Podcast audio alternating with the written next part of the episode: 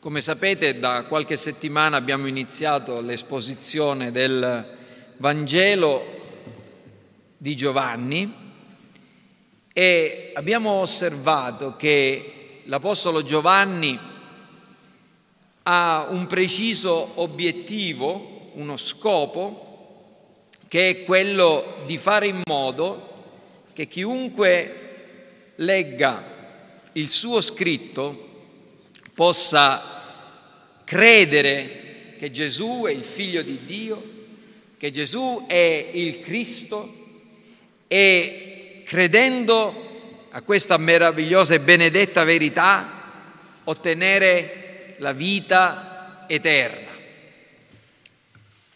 Il modo in cui ci parla e cerca di ottenere questo scopo è aggiungendo sempre nuovi argomenti e dandoci sempre nuove e migliori ragioni per credere.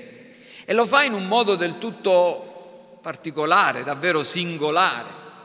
Cioè, come vi ho fatto notare, continua a costruire i suoi argomenti eh, aggiungendone di nuovi, ma poi ritornando sulle cose che ha dette eh, approfondendole ancora di più in questo ragionamento che ho definito a spirale. Nei primi cinque versetti che abbiamo già esaminato, Giovanni pone le fondamenta di tutto il suo discorso. Ci ha detto chi è il grande protagonista del suo scritto, il Logos, la parola di Dio, che ha descritto come eterna, persona e divina, pienamente Dio. E poi attribuendole la qualità della luce e della vita. In lei era la luce e la luce era la vita degli uomini. In essa era, eh, in lei era la vita e la vita era la luce degli uomini. E poi ci dice ciò che il Logos, la parola di Dio, ha fatto, ha creato tutte le cose. Nessuna delle cose fatte è stata fatta senza di lei. E infine, in estrema sintesi, come abbiamo notato domenica scorsa, ci dice qual è stata la storia del, del Logos in questa terra quando si è incarnato. Ha combattuto un combattimento, è venuto per per distruggere le tenebre spirituali, per vincerle una volta per sempre. Adesso, nei versetti che leggeremo eh, in seguito, dal versetto 6 in poi, leggeremo adesso dal versetto 6 al versetto eh, 34, ci parla di un altro testimone, aggiunge un'altra, un'altra testimonianza, quella di un uomo mandato da Dio. Un uomo mandato da Dio per rendere testimonianza alla luce. E qui ritorna il tema della luce. Nuove verità vengono annunciate affinché possiamo conoscerle, accettarle e riporvi la nostra fiducia. Leggiamo adesso dal Vangelo di Giovanni, capitolo 1, dal versetto 6 fino al versetto 34. La lettura è un po' lunga, ma è buono che la leggiamo per intero. Vi fu un uomo mandato da Dio, il cui nome era Giovanni. Egli venne come testimone per rendere testimonianza alla luce affinché tutti credessero per mezzo di lui. Egli stesso non era la luce, ma venne per rendere testimonianza alla luce. La vera luce che illumina ogni uomo stava venendo nel mondo. Egli era nel mondo, il mondo fu fatto per mezzo di lui, ma il mondo non l'ha conosciuto, è venuto in casa sua e i suoi non l'hanno ricevuto, ma a tutti quelli che l'hanno ricevuto egli ha dato il diritto di diventare figli di Dio, a quelli cioè che credono nel suo nome, i quali non sono nati da sangue, né da volontà di carne, né da volontà d'uomo, ma sono nati da Dio. E la parola è diventata carne e ha abitato per un tempo fra di noi, piena di grazia e di verità e noi abbiamo contemplato la sua gloria, gloria come di unigenito dal Padre. Giovanni gli ha reso testimonianza, esclamando era di lui che io dicevo colui che viene dopo di me mi ha preceduto perché era prima di me. Infatti dalla sua pienezza noi tutti abbiamo ricevuto grazia su grazia, poiché la legge è stata data per mezzo di Mosè, la grazia e la verità sono venute per mezzo di Gesù Cristo. Nessuno ha mai visto Dio. L'unigenito Dio che è nel seno del Padre è quello che l'ha fatto conoscere. Questa è la testimonianza di Giovanni quando i giudei mandarono da Gerusalemme dei sacerdoti e dei leviti per domandargli tu chi sei? Egli confessò e non negò, confessò dicendo io non sono il Cristo. Essi gli domandarono chi sei dunque? Sei Elia? Egli rispose non lo sono. Sei tu il profeta? Egli rispose no. Essi dunque gli dissero chi sei? affinché diamo una risposta a quelli che ci hanno mandati. Che dici di te stesso? Egli disse, io sono la voce di uno che grida nel deserto, raddrizzate la via del Signore, come ha detto il profeta Isaia. Essi erano stati mandati da parte dei farisei. Lo interrogarono e gli dissero, perché dunque battezzi se tu non sei il Cristo, né Elia, né il profeta? Giovanni rispose loro dicendo, io battezzo in acqua in mezzo a voi è presente uno che voi non conoscete, colui che viene dopo di me, al quale io non sono degno di sciogliere il legaccio dei calzari. Queste cose avvennero in Betania, di là dal Giordano, dove Giovanni stava battezzando. Il giorno seguente Giovanni vide Gesù che veniva verso di lui e disse, ecco l'agnello di Dio che toglie il peccato del mondo. Questi è colui del quale dicevo, dopo di me viene un uomo che mi ha preceduto perché egli era prima di me. Io non lo conoscevo, ma appunto perché egli sia manifestato a Israele, io sono venuto a battezzare in acqua. Giovanni rese testimonianza dicendo, ho visto lo Spirito Santo scendere dal cielo come una colomba e fermarsi su di lui. Io non lo conoscevo, ma colui che mi ha mandato a battezzare in acqua mi ha detto, colui sul quale vedrai lo Spirito scendere e fermarsi è quello che battezza con lo Spirito Santo e io ho veduto e ho attestato che questi è il figlio di Dio. Ci fermiamo qui. Ecco, Giovanni l'Apostolo, vi stavo dicendo, ci dà tanti argomenti affinché noi possiamo credere che Gesù è il Cristo, il figlio di Dio. E in questo caso, nei versi che noi abbiamo appena letto, ci dice che noi possiamo fidarci della testimonianza di Giovanni il Battista. Di chi possiamo fidarci? Possiamo fidarci di Giovanni l'Apostolo, della sua testimonianza, dell'intero suo scritto, possiamo fidarci della parola, del logos che si è fatta carne, possiamo fidarci, adesso questo è il tema del, del sermone di oggi, ci possiamo fidare di Giovanni il Battista, della sua testimonianza. Perché? Perché Giovanni è un uomo, l'uomo mandato da Dio. Giovanni il Battista è un grande esempio, un grande esempio di ciò che significa essere testimoni nel, nella parola eh, greca martius, martiri di Cristo. Giovanni il Battista è un grande esempio di cosa significa essere testimoni fedeli di Cristo e oggi cominceremo a guardare al suo messaggio, al suo carattere e alle sue azioni. Perché? Perché credo che questo porti un grande insegnamento per noi. Gesù ha detto ai suoi discepoli che divennero i suoi apostoli, cioè coloro che egli mandò nel mondo, che sarebbero stati potenziati dallo Spirito Santo, avrebbero ricevuto lo Spirito Santo, voi riceverete potenza quando lo Spirito Santo verrà su voi, a quale scopo? E mi sarete testimoni, sarete miei testimoni. Se noi siamo in quella linea, Se siamo tra quelli che hanno ricevuto lo Spirito Santo, anche noi, bene o male, in modo più attivo o meno, siamo testimoni, testimoni di Cristo. Siamo testimoni, possiamo essere dei buoni testimoni o dei cattivi testimoni. Possiamo essere fedeli testimoni o infedeli testimoni, ma siamo come cristiani testimoni di Cristo. Cosa significa essere testimoni di Cristo? Come possiamo essere dei buoni testimoni di Cristo? Abbiamo un esempio, abbiamo qui in, in Giovanni il Battista un esempio di testimonianza. Chi è questo Giovanni? Il battezzatore, l'immersore. Questo Giovanni è prima di tutto un uomo, come, così come ce lo descrive eh, l'Apostolo, il, il, l'autore del Vangelo, un uomo mandato da Dio. Una persona che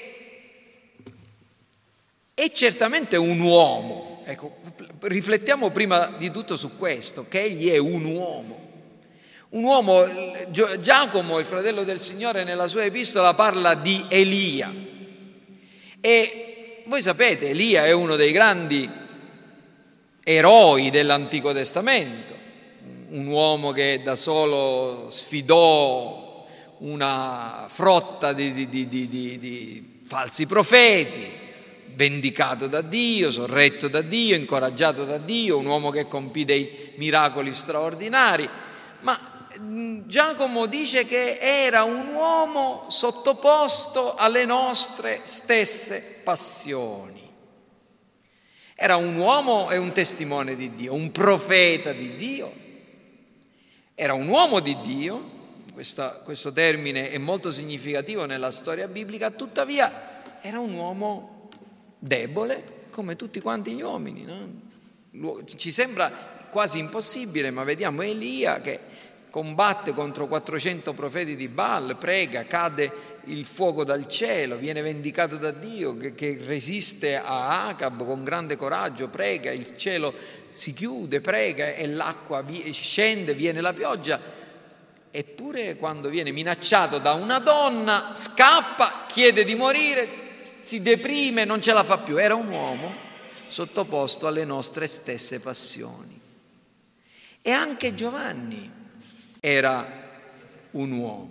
Lo vediamo in certi momenti della sua vita, venir meno, avere dei dubbi, cercare conferma e conforto dalla parola di Cristo.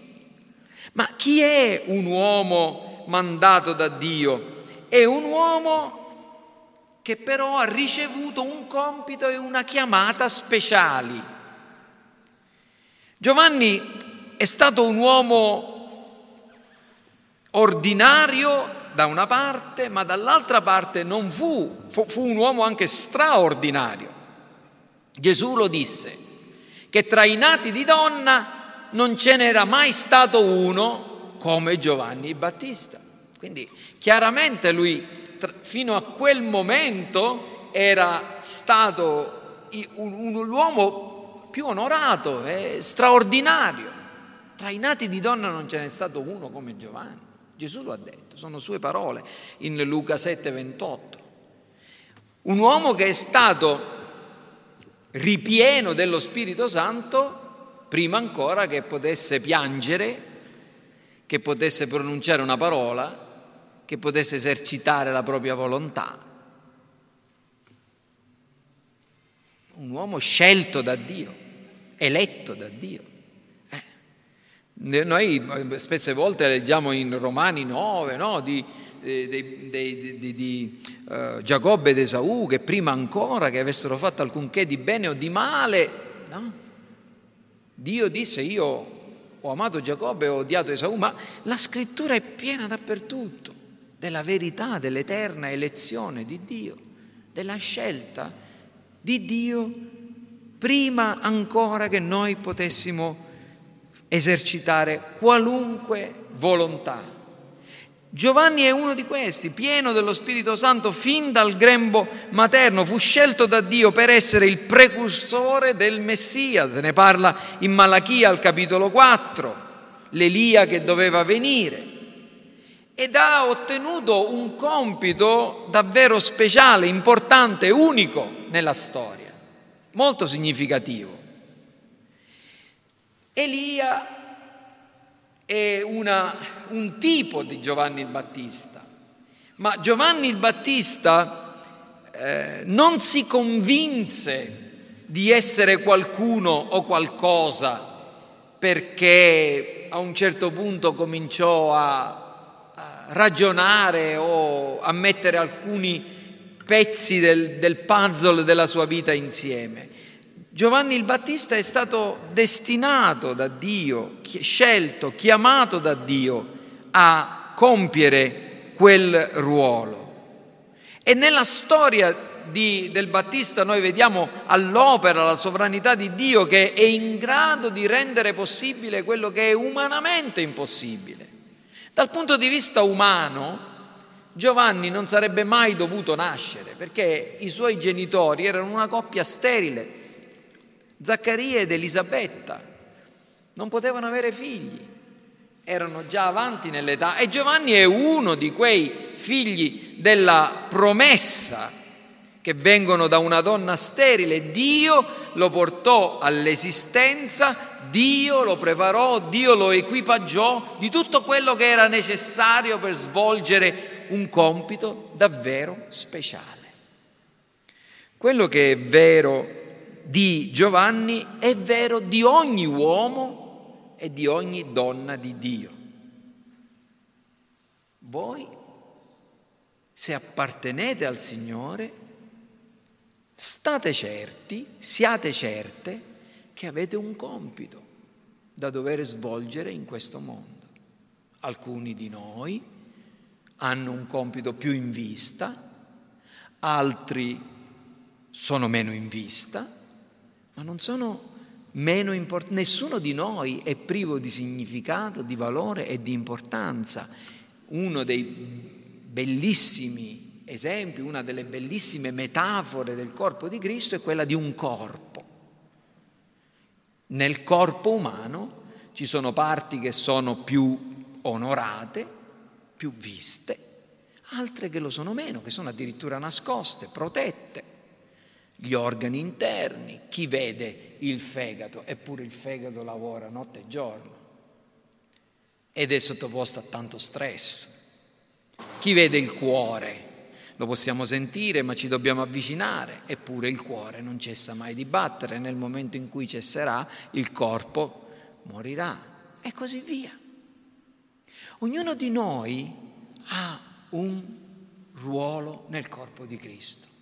E se qualcuno di voi pensa di essere escluso dal svolgere qualche ruolo, sono due possibilità, o non appartieni al corpo, oppure non stai adempiendo alla chiamata che Dio ti ha rivolto. Ognuno di noi ha un ruolo. Un, ogni uomo di Dio, ogni donna di Dio ha un compito e una missione speciale. Ci sono cose che dovete fare voi e che potete fare solo voi. Puoi fare solo tu, puoi fare solo tu, puoi fare solo tu. E la devi fare, perché se non la fai non sarà fatta. Questo nella nostra vita privata, personale, nel, nel, nella vita comunitaria. Nessuno di noi può dire, vabbè, io sono il mignolo del piede, non, non ho molta importanza. Anche il mignolo del, del, piede ha senso di esistere, ha, dà forma e bellezza al corpo e ha un ruolo. Datevi una martellata sul mignolo del piede vedete se, se non ha nessuna importanza. No? Questo è, è la prima cosa. Allora, quale era questo compito di Giovanni il Battista? Il compito di Giovanni Battista era appunto quello di rendere testimonianza, di essere un testimone. E il tema della testimonianza nel Vangelo di, Gio- di Giovanni è assolutamente eh, pervasivo, estremamente importante. Giovanni vuole che crediamo e deve convincerci che, ci, che non ci sta raccontando delle favole abilmente inventate, questo è il eh, linguaggio di Pietro. Voi non avete creduto a favole, a miti eh, abilmente inventati, avete creduto alla testimonianza nostra, dirà Pietro nella sua, nella sua lettera. E Giovanni parla dei molti testimoni che ci accertano dei fatti ancora oggi. Il modo per stabilire se un fatto, come sono andate le cose, qual è? Se c'è un incidente, se c'è un, un crimine che viene compiuto, se c'è qualcosa che è accaduto, che si deve investigare, cosa fanno i carabinieri, la polizia, il giudice, il pubblico ministero? Cercano di individuare dei testimoni oculari se non ci sono testimoni oculari, oggi che ci sono tante telecamere, si cercano le immagini delle telecamere perché qualcuno deve vedere, all'epoca non c'erano telecamere e comunque la, ancora oggi la verità viene attestata sulla base della testimonianza di persone presenti che sono credibili ovviamente, ci sono i falsi testimoni certamente, ma Giovanni ci vuole far, ci vuole fare convinti, persuasi, come si dice da noi, che ci sono dei testimoni oculari, autorevoli, credibili. E il Vangelo ne presenta una grande quantità. Dio Padre testimonia di Cristo, lo vedremo al capitolo 8. Gesù stesso testimonia di sé. Lo Spirito Santo viene mandato per testimoniare di Cristo. Le opere compiute da Cristo, Gesù al capitolo 10 dice, se voi non credete a me, credete alle opere che io faccio. Le scritture sono quelle che rendono testimonianza di me, capitolo 5. I discepoli sono testimoni di Cristo, tanta gente, anche esterna al gruppo dei discepoli. Vi ricordate quando mandarono ad arrestare Gesù e quei soldati tornarono dicendo non lo possiamo arrestare, mai nessun uomo parlò mai come quest'uomo, quell'uomo nato cieco che ha recuperato la vista, che disse io non lo so, ma devo dirvi che una cosa la so, che io ero cieco e adesso ci vedo. La donna samaritana che Gesù incontrò al pozzo di Giacobbe, i samaritani stessi che diranno, oh noi adesso crediamo, abbiamo visto, con i nostri occhi che tu sei il Salvatore del mondo. Quindi, e qui ovviamente abbiamo il primo grande testimone di Cristo che ci viene presentato immediatamente da Giovanni l'Apostolo, Giovanni il Battista, che ha lo scopo di indirizzare gli uomini ad andare a Cristo. È così che la fede si propaga e si diffonde. Volete che altri credano in Cristo? Desiderate che altri godano delle stesse benedizioni di cui voi avete goduto, che bevano la stessa acqua che vi ha tolto la sete, che mangino lo stesso pane che vi ha tolto la fame, che conoscano la gioia del perdono che conoscano la, la potenza del mondo a venire, che abbiano una certezza che acquieta e soddisfa tutti i loro bisogni più profondi, cosa bisogna fare? Bisogna testimoniare di Cristo, parlare di Lui, farlo, presentarlo davanti agli uomini. È così che la fede si propaga. Noi stampiamo libri, noi facciamo video, noi facciamo... ma da sempre il modo più efficace per portare le persone alla fede è quella voce che da un essere vivente in carne e ossa che ha sperimentato si rivolge a un'altra persona e con partecipazione, con autenticità e accompagnato da una professione di fede credibile, indica Cristo. Lo vediamo con i primi discepoli. I, I, primi discepoli di Cristo furono i discepoli di Giovanni il Battista. E Giovanni indicò Cristo e i suoi discepoli andarono a Cristo. Ecco, i nostri amici possono andare a Cristo in virtù della nostra testimonianza. Giovanni è un, chiamato ad essere un testimone. Chi è un testimone? È un uomo con un messaggio intorno a Cristo. Giovanni ce lo dice al versetto 8, egli stesso non era la luce, ma venne per rendere testimonianza alla luce, la luce che illumina, la vera luce che illumina ogni uomo, stava venendo nel mondo. Ovviamente si, rivol- si riferisce a Cristo. E poi ancora al versetto 15, Giovanni gli ha reso testimonianza esclamando, era lui che io dicevo, colui che deve venire dopo di me mi ha preceduto. E poi ai versetti 29 e 30, il giorno seguente Giovanni vide Gesù che veniva verso di lui e disse, ecco l'agnello di Dio che toglie il peccato del mondo. Questi è colui del quale dicevo, dopo di me viene un uomo che mi ha preceduto. Cosa significa quindi testimoniare? intorno a Cristo, prima di tutto e soprattutto, è raccontare una storia. Ascoltatemi. Qualcuno può dire, ma io non, non sono bravo, non sono capace di predicare il Vangelo, non sono capace di salire su un pulpito o su una cassa in mezzo alla strada e predicare, ma non è questo l'unico modo di testimoniare. Anzi, il primo modo e il più importante è quello di raccontare una storia, far partecipi ad altri di una storia, che è qualcosa che è accaduto. Una testimonianza non è interpretazione dei fatti. Quando un testimone viene chiamato a deporre in tribunale, non gli viene chiesto, ma secondo te le, le cose come sono andate? Non conta la spiegazione data dal testimone. Il testimone ha un compito, quello di attenersi alle cose accadute. Cosa hai visto? Cosa hai sentito? Cosa è successo? Ora, è possibile e succede molte volte che tutte le cose che noi vediamo passano attraverso di noi, le filtriamo e aggiungiamo, cucunta menta aiunta si dice in siciliano, no? Chi racconta aggiunge qualcosa, ma il vero testimone è colui che si attiene a dei fatti.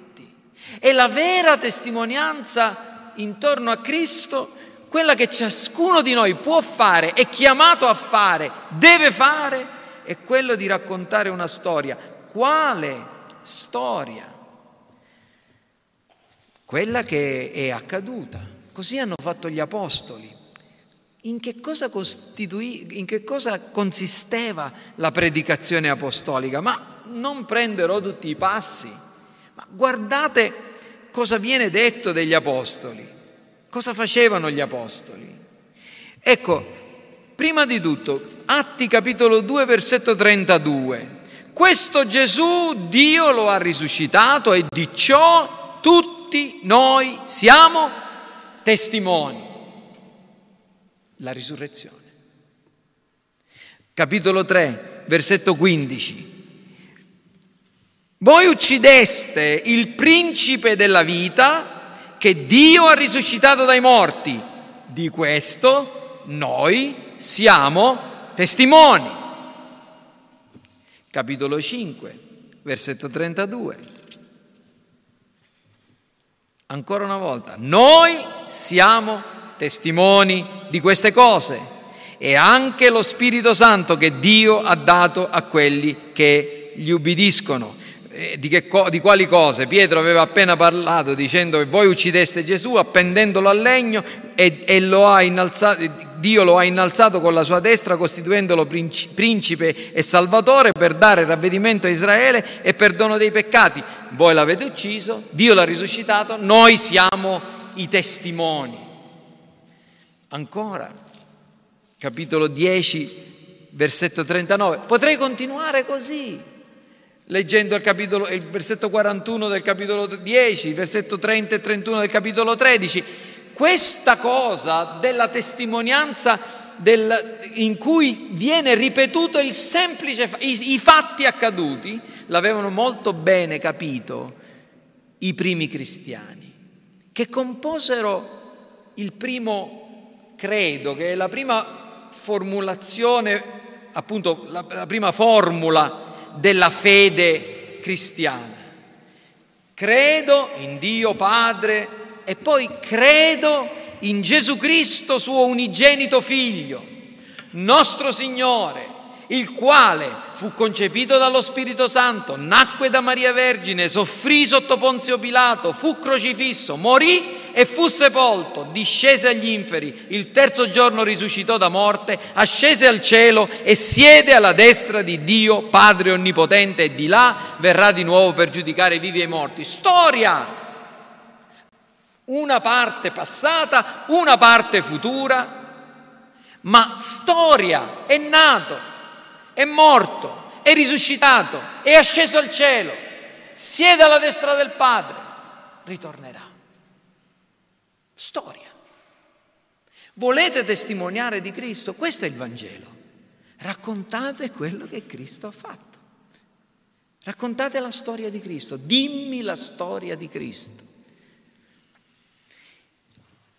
Ma la testimonianza non deve fermarsi, né può fermarsi soltanto al racconto di una storia, perché deve andare avanti, deve spiegare il senso teologico della storia raccontata, perché la storia è manifestazione di Dio e quindi ha un significato, ha un senso.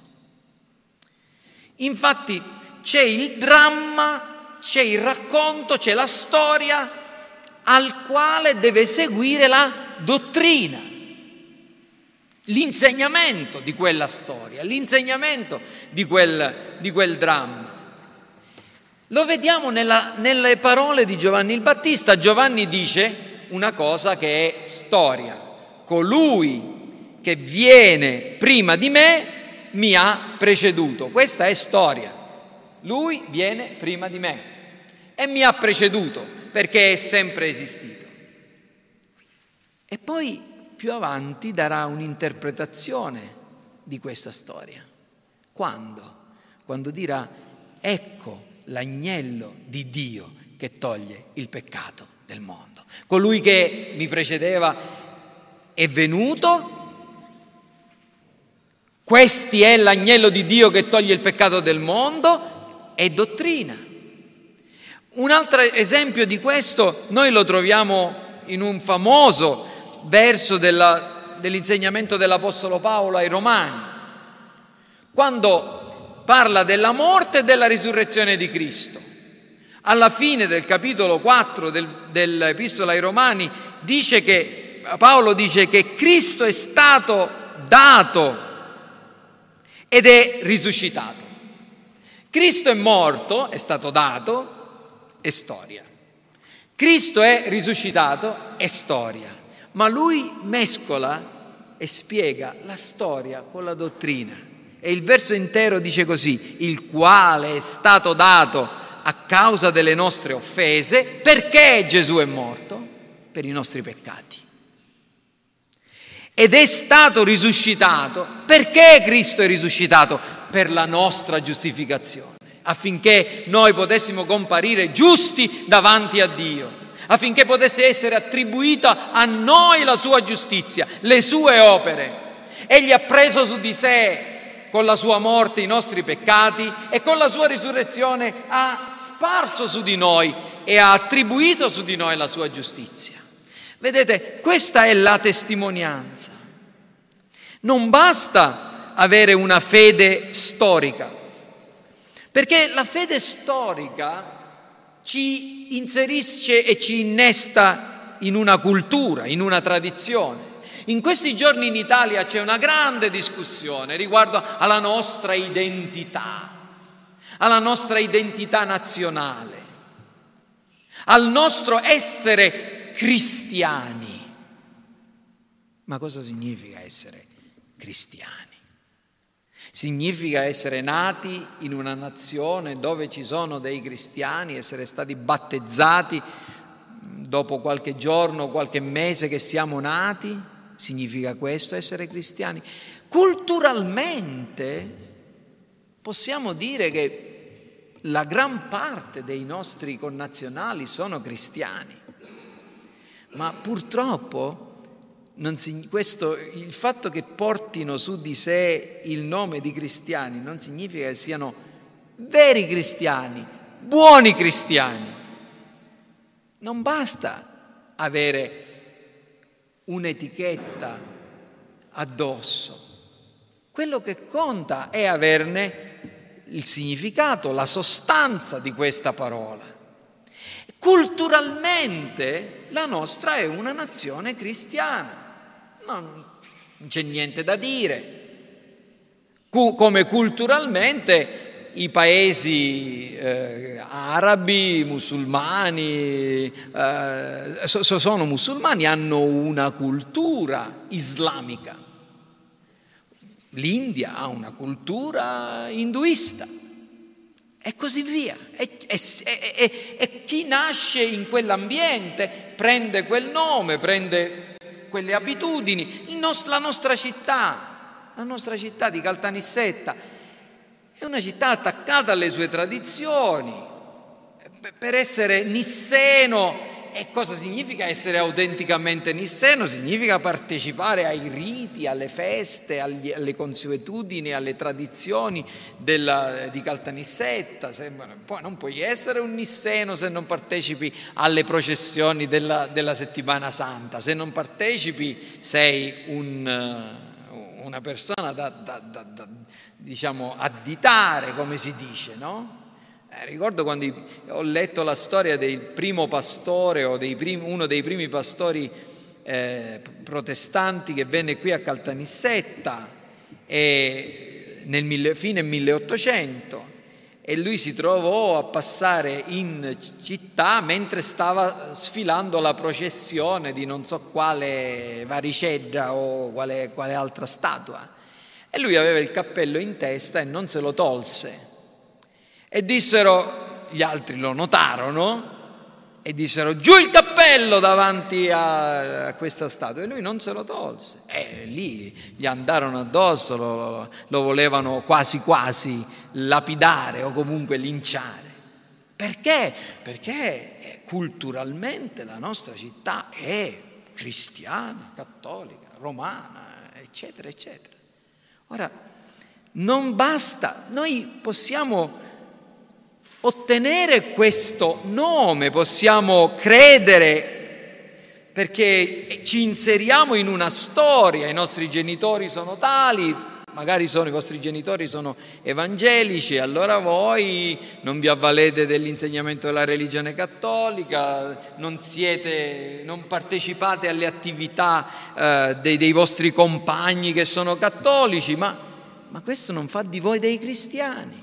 I nostri figli non sono automaticamente riformati, evangelici, cristiani, sono esposti alla cultura cristiana, ma la storia che viene raccontata loro, l'evangelizzazione, non li trasforma in cristiani. È necessario che questa storia sia spiegata e accolta e creduta.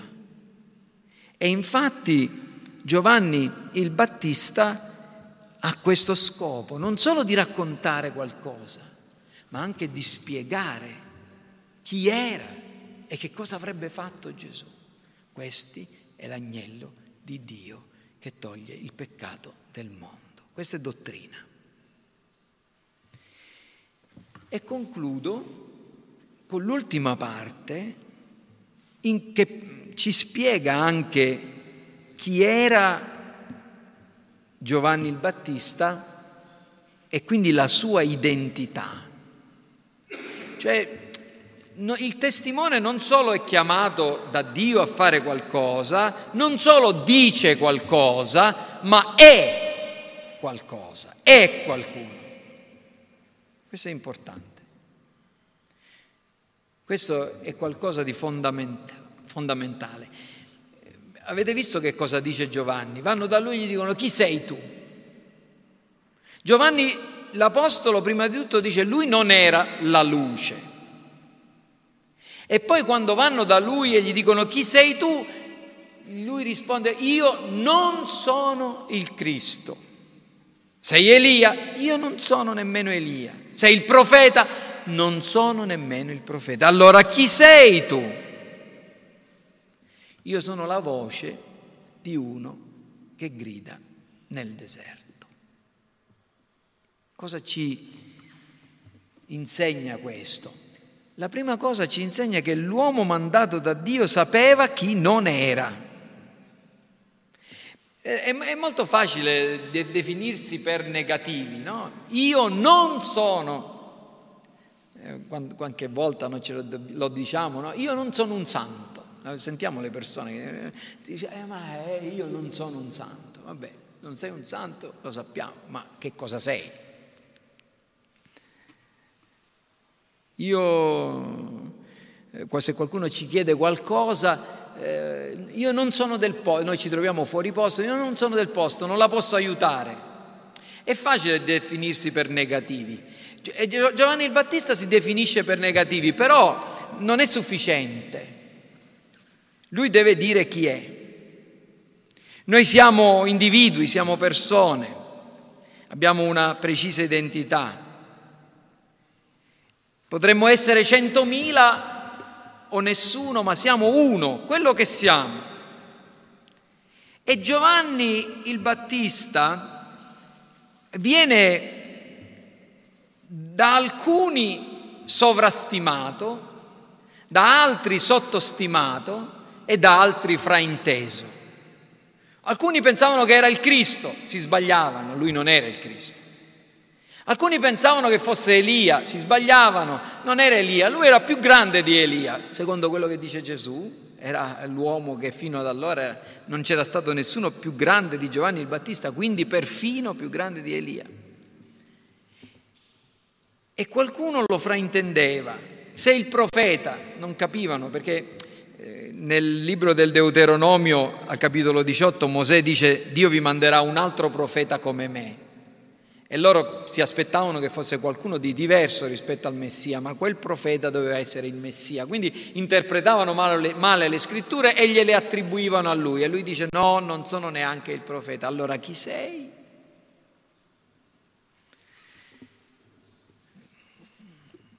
Giovanni aveva un concetto sobrio di sé. Per essere dei veri testimoni dobbiamo avere un concetto sobrio di noi stessi. Perché danni innumerevoli sono creati da persone che pensano di essere quello che non sono e poca utilità hanno nel corpo di Cristo quelli che si buttano a terra e credono di essere incapaci a fare alcunché. No, io sono qui, sono semplicemente eh, ascolto soltanto, non posso fare nulla, ma non è vero. Lo ripeto quello che ho detto all'inizio, ognuno di voi, ognuno di noi è importante, deve dare il proprio contributo. Un corpo non sarà mai sano, una chiesa non sarà mai forte, non crescerà mai se tutte le membra non partecipano. Non potete aspettarvi che facciano tutto il pastore, i diaconi, quella sorella, quell'altra sorella, quell'altra sorella. No, Ciascuno di voi deve dare il proprio contributo. Non è un desiderio, non è un tentativo di sfruttarvi, perché se, se non lo fate, qualcun altro lo farà al vostro posto. Ieri qualcuno diceva, tutti siamo utili, nessuno è indispensabile. E io sono, l'ho sempre detta questa cosa, nessuno di noi è indispensabile. Se io dovessi cadere a terra in questo momento, morire davanti ai vostri occhi, vi spaventereste, avreste un periodo di eh, scombussolamento, ma se voi appartenete al Signore, se questa è una chiesa di Cristo, Dio mi sostituirebbe. Io non sono indispensabile, sono un, testimone, sono un servitore. Non, non credo che se io domani dovessi scendere da questo pulpito e star seduto lì perché per qualunque ragione possibile non posso più ricoprire questo ruolo, questa Chiesa si distruggerebbe se è una Chiesa del Signore. Capite cosa voglio dire? Cioè, ognuno di noi ha un compito, ha un ruolo, nessuno di noi è indispensabile, però noi possiamo contribuire al progresso della Chiesa o possiamo ostacolarne il progresso. E qui ognuno di voi deve domandarsi, sono un contributore o un ostacolo? Sono un membro paralitico o un membro attivo? Il, dobbiamo avere un, un, un uh, concetto sobrio di noi stessi. Alcuni vorrebbero fare cose che non gli è dato di fare. Questi sono ostacoli. Altri non fanno le cose che sono chiamati a fare. Questi sono ostacoli allo stesso modo. L'uomo mandato da Dio, Giovanni il Battista, sa chi è. Chi sei allora tu? Chi sei? Ve lo dico io chi sono. Io sono questa persona rispetto all'ambiente e rispetto a me stesso, sono questa persona rispetto a Cristo e sono questa persona rispetto a Dio. Rispetto all'ambiente io sono la voce di uno che grida nel deserto. Dio aveva parlato di me attraverso il profeta Isaia, io sono quello Dio, di cui Dio aveva parlato. Il mio compito è quello di fare una cosa folle, una cosa strana. Mi trovo in un deserto e grido in mezzo al deserto. Ma se devi gridare, grida in una città, Fai come Giona, vai a Ninive e dici e pronuncia il tuo, la condanna di Ninive. No, io grido in un deserto. Faccio una cosa che sembra una follia, che il mondo non comprende. Vivo in, un, in un'epoca inospitale. Questo è il contesto del mio servizio, improbabile. La voce di uno. Non sono la parola di Dio, sono soltanto però un, un, uno strumento, la voce di uno che grida nel deserto. Relativamente, mio, relativamente a Cristo chi sono? Sono una creatura indegna di stare al suo cospetto. L'abbiamo già letto ai versetti 26, 27 e 30, io battezzo in mezzo a voi presente uno che voi non conoscete, io non sono degno di sciogliere il legaccio dei suoi calzari. Lui mi ha preceduto, egli è prima di me, bisogna che egli cresca e che io diminuisca, dirà più avanti. Io so chi sono davanti a Cristo. E questa è una cosa molto importante. Dobbiamo avere un concetto sobrio di noi stessi, ma soprattutto dobbiamo avere una, la comprensione di chi siamo al cospetto del Signore Gesù. Potremmo moltiplicare gli esempi, ma vado avanti. E infine, relativamente a Dio e al suo mandato, che cosa sono io? Chi sono io? dice Giovanni. Io sono uno che è venuto ad ubbidire a Dio. Il mio compito è quello di ubbidire a tutti i suoi comandamenti. Questo è un vero testimone. Al versetto 30 e 31, dopo di me viene uno che mi ha preceduto, che egli era prima di me, io non lo conoscevo, ma appunto per questo che egli sia manifestato a Israele, io sono venuto a battezzare in acqua. Dio mi ha mandato. Giovanni non si lascia definire dalla pressione sociale, dalla cultura dominante, non sceglie nemmeno chi è e chi non è. Non è lui non, ha, non, ha, non, sceglie, oggi noi viviamo nel tempo in cui chiunque può, di, può scegliere di essere quello che vuole o quello che si sente di essere. Non voglio fare polemiche inutili, ma mi sembra appropriato dire che non siamo noi che possiamo stabilire a quale genere apparteniamo. Ah, possiamo dire io oggi mi sento donna domani posso dire mi sento nero, dopodomani posso dire mi sento giallo, o uomo, se sono donna o qualunque cosa che sta in mezzo. Giovanni non definisce se stesso in base ai propri sentimenti, in base propri, alle proprie impressioni, ai propri desideri. Egli sa che per definire se stesso ha bisogno di rapportarsi al Creatore, a Cristo e quindi anche a ciò che è il suo ruolo nel mondo. Quindi non si lascia premere dalla cultura, dal proprio pensiero autonomo. La sua identità è definita dalla scrittura, dalla parola di Dio, da ciò che è davvero. Lo ripeto ancora una volta, come dice Paolo ai Romani, ciascuno di voi abbia un concetto sobrio di se stesso.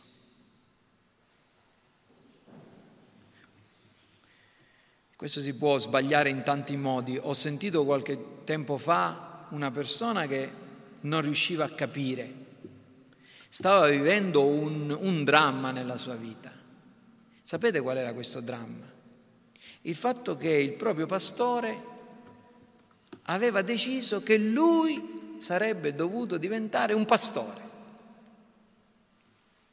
Ma lui diceva io non sono chiamato a farlo. Capite cosa voglio dire?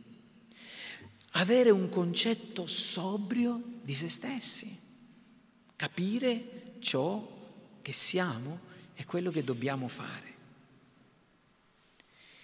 E poi queste persone come Giovanni il Battista sono le persone di cui ci si può fidare.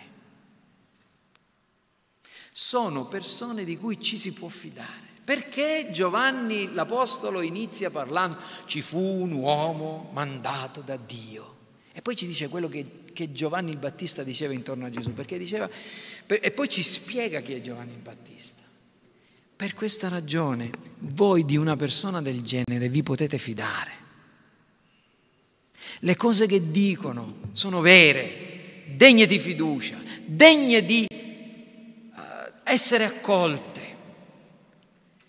Queste sono le persone di cui ci si può fidare, persone che portano il segno del mandato divino, che sono testimoni, che raccontano e interpretano fedelmente e correttamente la storia di Cristo e che mostrano con il loro carattere, con una vera umiltà e un concetto sobrio intorno a se stessi di essere persone sottomesse a Dio, nell'ubbidienza e che seppure dovessero essere chiamati a compiere un'opera folle, disperata, la fanno. Parla nel deserto, grida nel deserto, dove non c'è nessuno. Lo farò. Vi viene in mente qualcuno? A me viene in mente il profeta Ezechiele, al quale fu mostrata una valle piena di ossa secche e fu fatta una domanda difficile. Ezechiele, figlio d'uomo, queste ossa possono rivivere? Tu lo sai, Signore. Profetizza.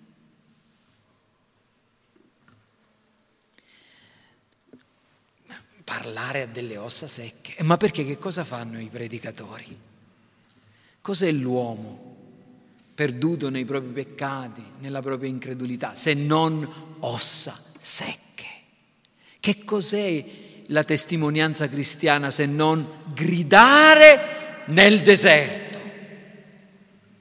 Uomini del genere sono degni di fiducia perché sono ubbidienti a Dio. Queste persone come Giovanni Battista sono i veri grandi del mondo, sono i veri eroi, coloro che avranno una grande ricompensa nel giorno di Cristo. Allora, la posso finire questa predica con un appello? Il mio appello è chi si vuole arruolare, chi si vuole unire a questa schiera Ve lo dico, Se diventate dei testimoni di Cristo, non sarete popolari, non avrete migliaia di follower, non avrete persone che vi battono le mani, sarete anzi abbandonati, sarete anche da alcuni traditi. Potrebbe perfino capitarvi di morire giovani. Giovanni Battista morì giovane, non arrivò a 40 anni. Gli tagliarono la testa quando Gesù era ancora vivo. E si sa, almeno si suppone che Gesù sia vissuto circa 33 anni. Giovanni visse meno di 33 anni. Potrebbe anche a voi capitarvi di morire giovani, ma c'è una promessa. Per quelli come Giovanni Battista, per quelli che come lui vorranno essere dei testimoni di Cristo per quelli che vorranno condurne molti alla giustizia. Il profeta Daniele dice che splenderete come le stelle in sempiterno. Allora, volete essere testimoni di Cristo? Volete essere martiri di Cristo? Abbiamo avuto un modello davanti a noi questa mattina, Giovanni il Battista, un uomo mandato da Dio.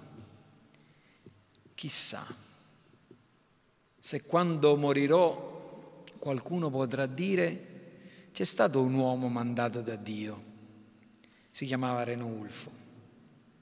Chissà se si potrà dire di voi, c'è stata una donna mandata da Dio, si chiamava così.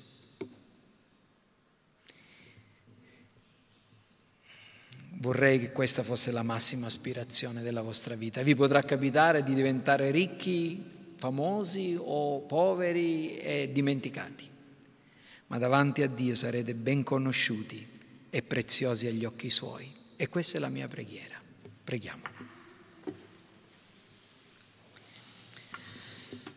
Signore Padre nostro, ti ringraziamo per tutti gli uomini mandati da Dio che nel corso della storia hanno portato avanti la tua opera di redenzione, ne hanno pagato il prezzo e sono stati da te ricompensati. Non vogliamo essere romantici intorno a questa chiamata, oh Signore, sappiamo bene il costo, ma vogliamo chiederti insieme, come Chiesa e individualmente, che tu possa mandare altri, chiamandone altri, in questo deserto, in questo mondo di oscurità, affinché tenendo alta la parola della vita possano risplendere come luminari nel mondo. Ti chiediamo aiuto affinché noi possiamo essere più efficaci testimoni, buoni testimoni, buoni cristiani, autenticamente coinvolti nella tua opera e se questo dovesse continuare a costarci molto, Signore, donaci la forza di poterlo fare, donaci quella forza e quella potenza che viene dall'alto e rallegraci, oh Signore, nel vedere il frutto di queste fatiche. Te lo chiediamo per amore di Cristo il Signore. Amen.